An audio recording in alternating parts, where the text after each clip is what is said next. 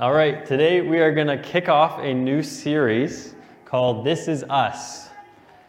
And so, in this series, we're, we're going to focus on what are the fundamentals of our faith.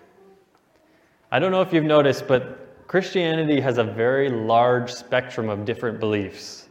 I mean, I've heard of people, I've heard of pastors that don't even believe in God, but they say they're Christian. And then there's the spectrum is like this big on when people identify as a Christian, what do they actually mean? So, this morning and through this series, we're going to focus on these, what we would consider the fundamentals of the faith. What are the things that we're saying, these are the non negotiables?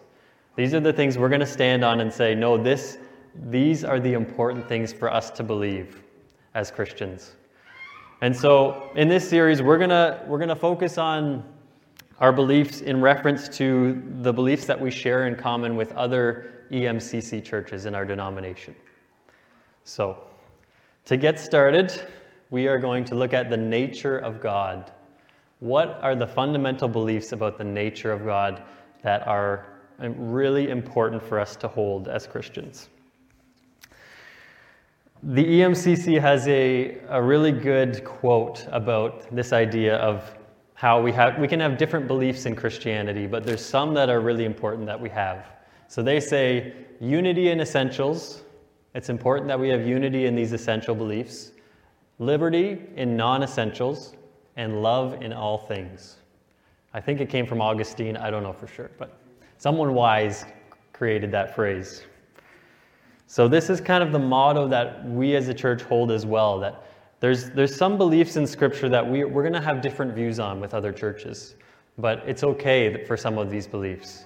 And then there's other beliefs that we, we say these are ones we have to hold in common because they are fundamental to, to the Scriptures. So, does that make sense? So, today we're going to look at the nature of God. If you're ever feeling like you have your theology all figured out, I encourage you to have a discussion about God with a four year old. Invite a four year old over and say, Ask me some questions about God. And as they do, you'll realize, oh, this is a little bit harder to explain than I thought. So, Galilee the other day came up to me and she always has great questions about God. She said, Daddy, does God have a head? I was like, oh, that's a random question. it's kind of weird, but uh, no, God's a spirit, Galilee. He doesn't have a body, he's, he's a spirit. But in other scriptures, it talks about him sitting on the throne, and, and Jesus is God. He has a body, so yes and no. And you see the, the complexity of these questions. And when you're communicating with a child, you have to be simple in your answers. So Galilee says, Oh, okay. So so God is Jesus' dad, like you're my dad, right? Um, yes, God is Jesus. Jesus is God's son, but Jesus is also God. So there's that dynamic that it's hard to explain. So it was a very humbling experience, if you can't tell. I was, I was a little bit humbled by Galilee's questions. But I was also encouraged in, in that these, these put me in a posture of humility before the Lord, and that I, I basically said, Lord, you're mysterious, you're holy. I don't I can't fully grasp in my mind all of these things about your nature. But but I know you are holy and you are you are good. So, what do we as an EMCC church believe about the nature of God?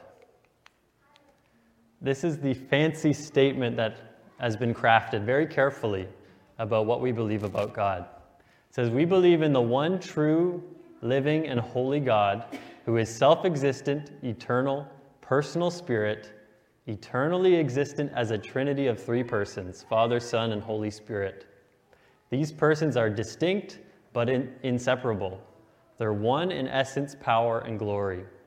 God is the transcendent and immanent creator, sustainer, and ruler of all things visible and invisible. We could do a sermon on each, probably each word of this, because each one is very carefully selected here.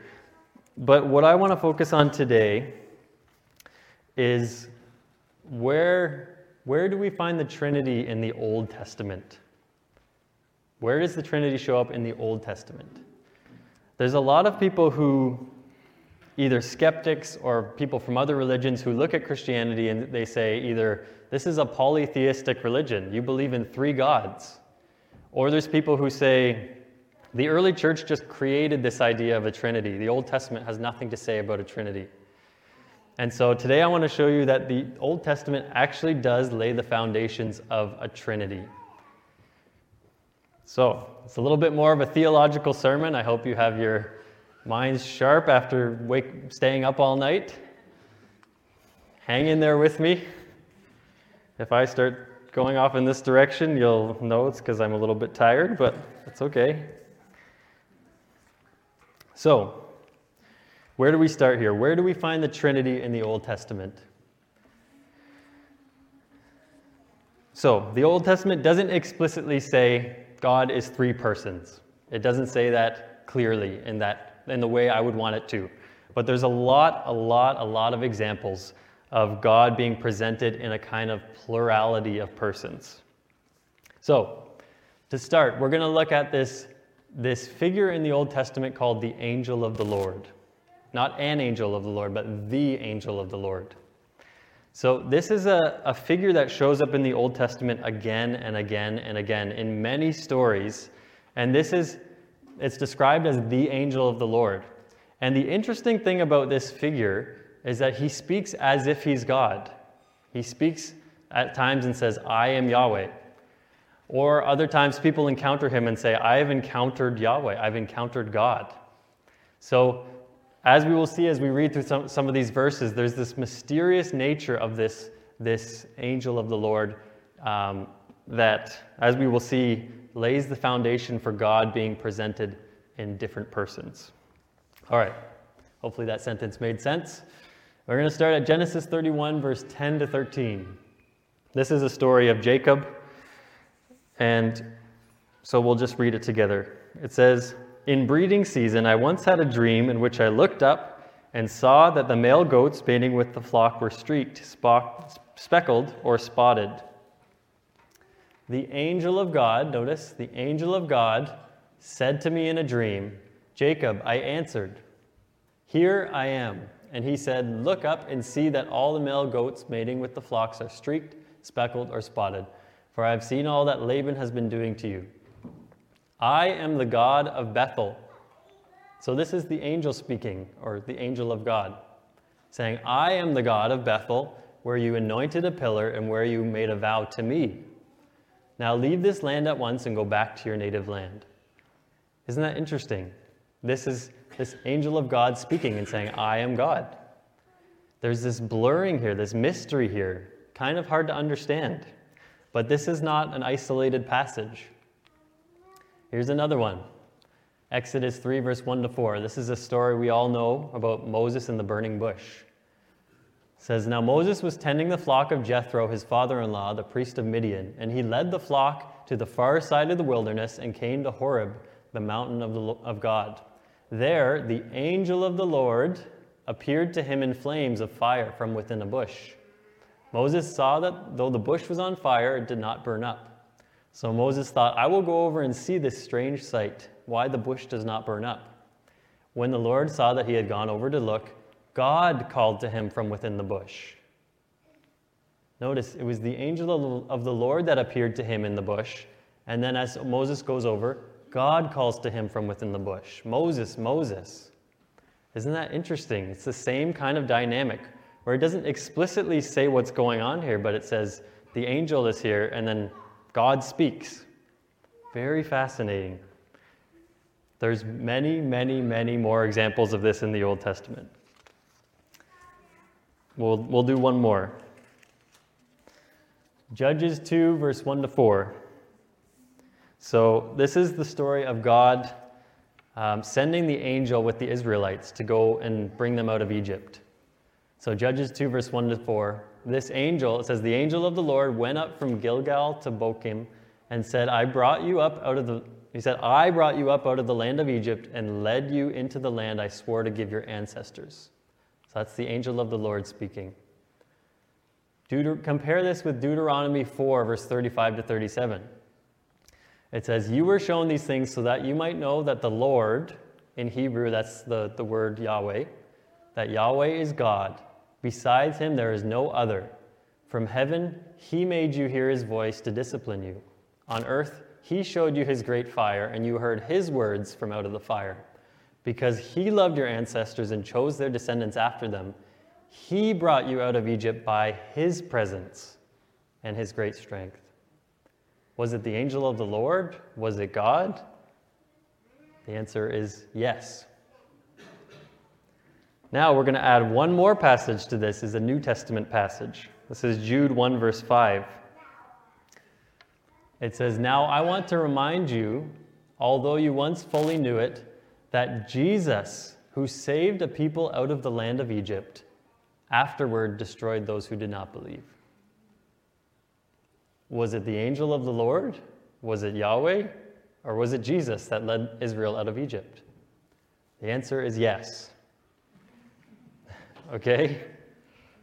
So this this presents this a bit of mystery here. This is a little bit hard to grasp or hard to understand. The scriptures, I believe, intentionally present it this way that God is presented in this Trinitarian or this plural way, although he is one God. So, as we as we reflect on this, there's been many different interpretations throughout history. So you have you have people on one side who are say Mormons who would say, yes, there's three gods here. They're all different gods.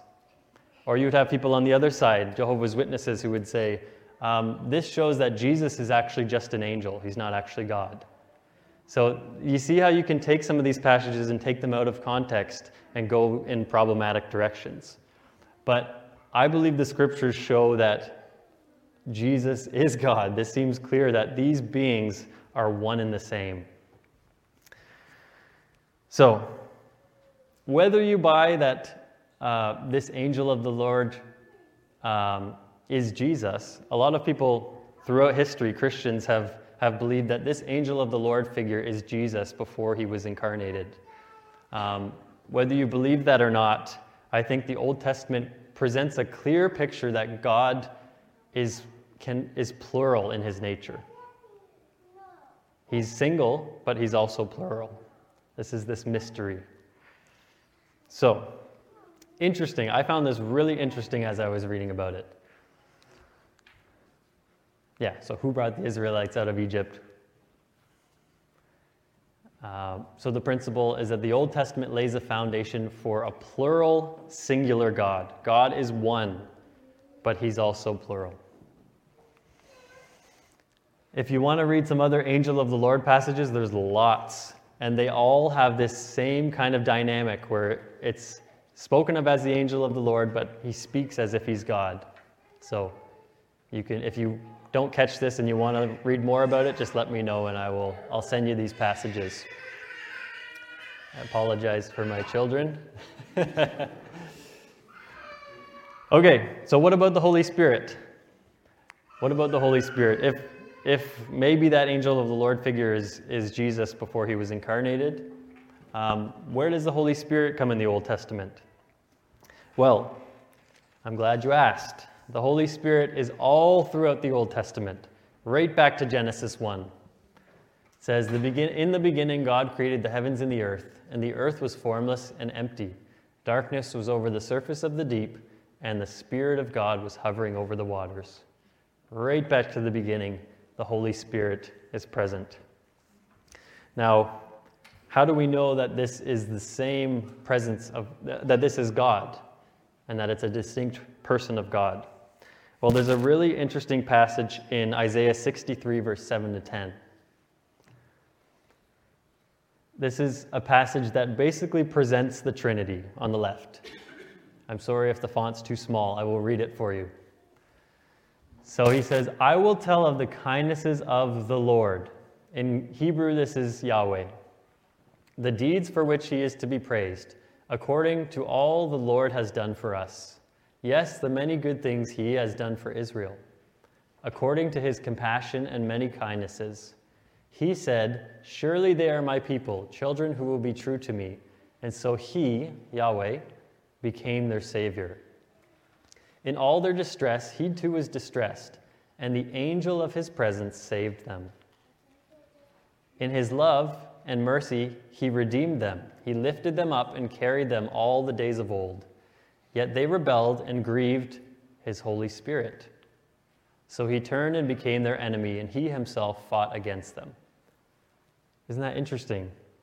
God the Father, um, the angel of his presence, who some interpret as maybe this was Jesus before he was incarnated, and the Holy Spirit.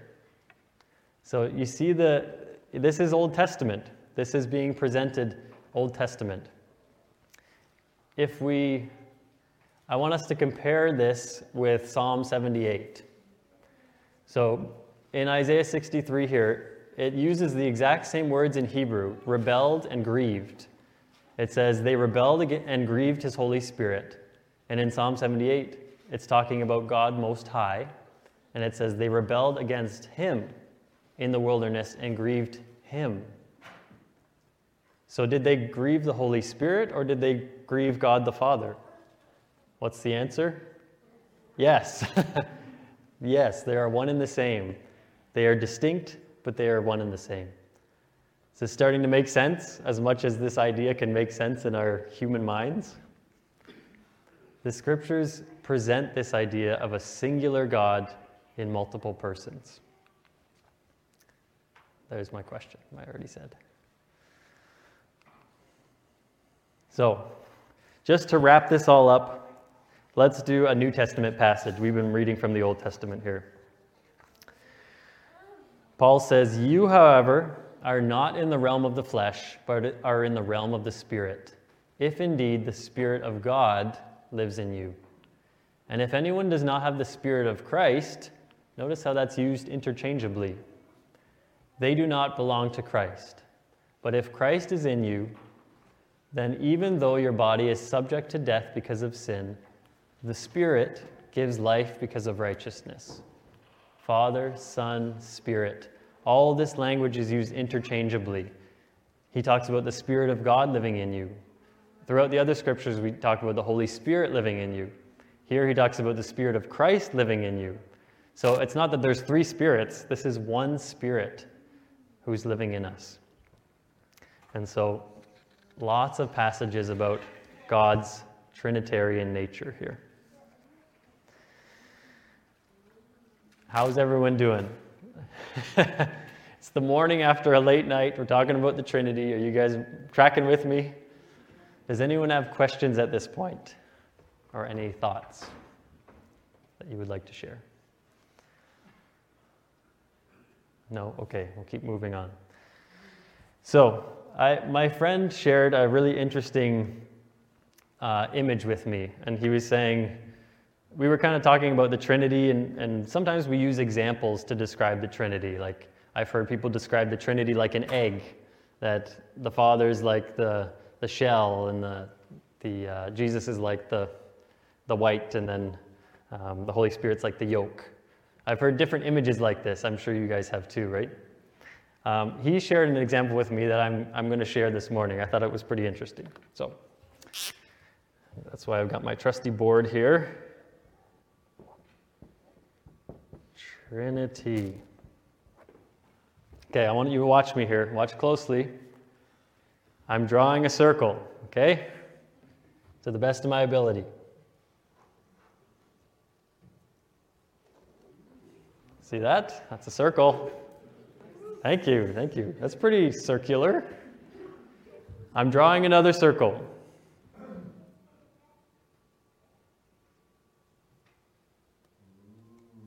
Thank you, thank you.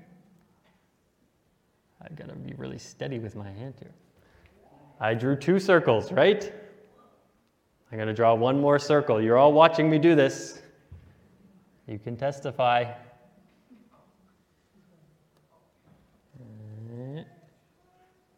Hey, maybe I missed my calling as an artist. I drew three circles. Who saw that? Yes. How many circles are on this board?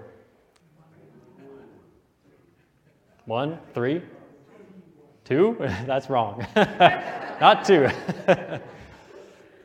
one or three? Three and one. Three in one. Yes.